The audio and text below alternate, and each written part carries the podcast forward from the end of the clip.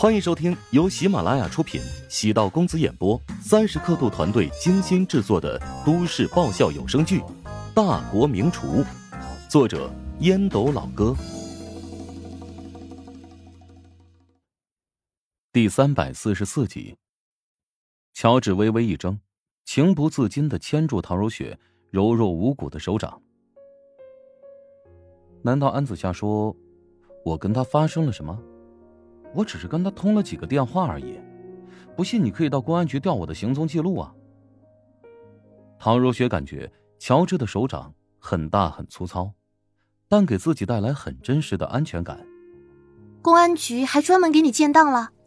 看看我有没有订过房间什么的。我才没那么无聊呢。如果你真的喜欢上其他人，请你告诉我，我会尊重你的选择。乔治将陶如雪突然拥入怀中，很认真的承诺道。我这辈子是交代在你的手里了。无论外界有什么样的诱惑，我都会置若罔闻。我刚才是不是让你很讨厌？其实我也不想怀疑你，但最终还是没有忍住。没事，就是吃醋而已，小场面。我才没有吃醋呢。还不叫吃醋啊？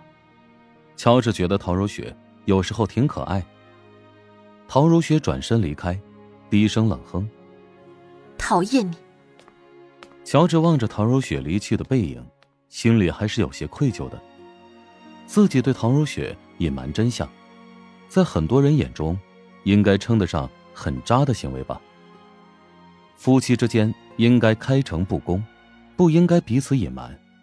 但是，隐瞒底牌是乔治的习惯。在物欲横流的社会。有大量底牌捏在手中，才能确保在关键时刻有改变局面的能力。乔治安慰自己，他的行为可以归类为善意的隐瞒，不存在对唐如雪有所伤害，只是为了保护婚姻，保护身边之人，积攒资本。乔治进入房间，掏出手机，有好几个未接来电，在车上便知道是宋恒德打来的。连忙给他回复电话，宋恒德抱怨：“你怎么不爱接电话呀？”对怀乡集团的员工有要求，二十四小时必须开机。如果乔治是怀乡集团的员工，早就被开除了。可惜乔治不是公司员工，宋恒德忍了。乔治能够感受到宋恒德的怒火，淡淡一笑，解释道：“啊，刚才我在开车。”开车一般不接电话。宋恒德被乔治的理由弄得措手不及。现在年轻人开车都很疯狂。有一次，他看到一个年轻人边玩手机边开车，直接撞上了隔离栏。乔治显然没有这个缺点。细节显示一个人的性格。他觉得，乔治这个年轻人稳得可怕。徐金胜最近在旧金山。已经联系了好几个华裔商人，计划与他们共同合资建设蜀爵集团的海外店。尽管集团收益会变小，但是发展海外市场，主要是为了布局，盈利放在其次。宋恒德将自己了解的情况告诉乔治，乔治摸着下巴分析道：“蜀爵集团是上市企业，只需要发布利好消息，股票便蹭蹭蹭的往上涨，股东的收益增加。”店铺是否会盈利，反而倒在其次。尽管得出这个结论并不算难，但能感受到乔治比同龄人出色的大局观。宋恒德低声道：“我已经参考你的意见，选择合适的对象，接近徐金胜了。”徐金胜为人比较谨慎，要稍安勿躁，不能让他引起警觉。放心吧，我这点耐心还是有的。徐金胜已经返回国内，春节过后还会前往旧金山，到时候会进行布置，争取一击必杀。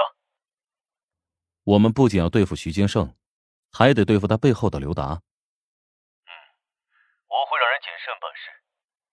乔治正准备挂断电话，宋恒德突然问道：“哎，你最近和胡展娇走得很近？”“是啊，他是我的大学同学。”也是死党。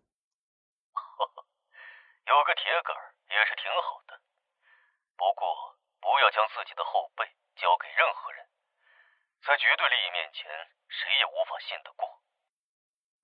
我不这么觉得，只要真心付出，总会收获真情。没想到，乔治会正面否决自己的想法。宋恒德笑了笑，挂断电话。他有些懊恼，不该好为人师，觉得乔治不会反驳自己。让自己难以下台，这暴露了内心一个不正确的想法。他将乔治当成晚辈，没有当成同一个级别的对手来考量。比如面对谭震，宋恒德会倚老卖老的干涉他的价值观吗？以乔治之前处理事情的手段和城府，根本不需要别人告诉他该如何在社会生存。他清楚的知道自己该做什么，和什么样的人交朋友。没有生死之交，宋恒德难以理解，毫无保留的信任别人，但是，不代表乔治没有生死之交。乔治从邮箱里调出赵长健递过来的一堆资料，没有经过整理，像是一堆乱码。乔治打开一个文档，开始编辑这段资料，将信息按照轻重缓急进行归类，如此可以帮助自己更多的了解刘达。和徐金胜。综合分析，刘达是一个成功的厨师，性格比较随和，处理事情很圆润，在外界的风评很好，不仅是巴蜀餐饮界的旗帜，也是华夏烹饪行业排在前五的领军人物。表面越是完美，深入挖掘，越是会觉得他狡猾冷血。逼迫董国断掌一事，就可以看出。刘达的内心冷漠。其一，刘达早期拜师比较多，成名之后与一名老师发生过争执。当晚，这名老师因醉酒失足跌入湖中而死。当时，老师的子女为此找刘达闹过事，不了了之。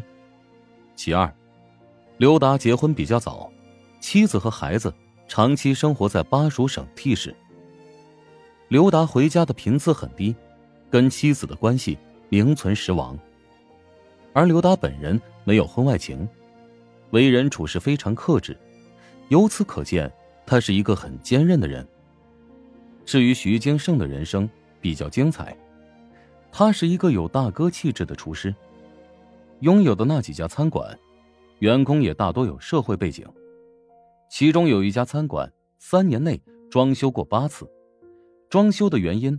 都与打杂有关。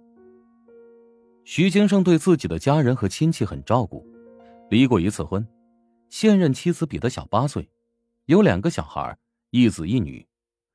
儿子是前妻所生，女儿是现任妻子所生。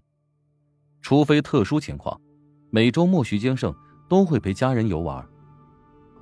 他名下有一辆造价接近百万的房车，因结交的人群比较复杂。也有仇家寻仇，徐金胜给妻子儿女安排了保镖，化解过几次危机。他报复手段比较狠，每次非得弄得仇家家破人亡才肯罢休。敌人对他是既恨又怕。对徐金胜的计划已经开始布局，宋恒德已经安排关键人物放在徐金胜的身边，接下来就是等待时机，引爆定时炸弹。第二天一大早，乔治刚做好早餐，陶如雪便洗漱完毕，化了精致的妆容。陶南方看见陶如雪容颜焕发的样子，也是微微一愣，他淡淡的问道：“你今天和往常不一样。等下跟乔治去接他爸妈。你们都结婚了，别总说他爸他妈，这样显得很没诚意。这不是私下跟你说吗？”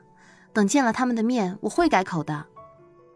陶南方侧目扫了一眼女儿，觉得她变化不小，跟乔治的相处融洽，心里还是有些欣慰。谁不想子女的婚姻收获幸福呢？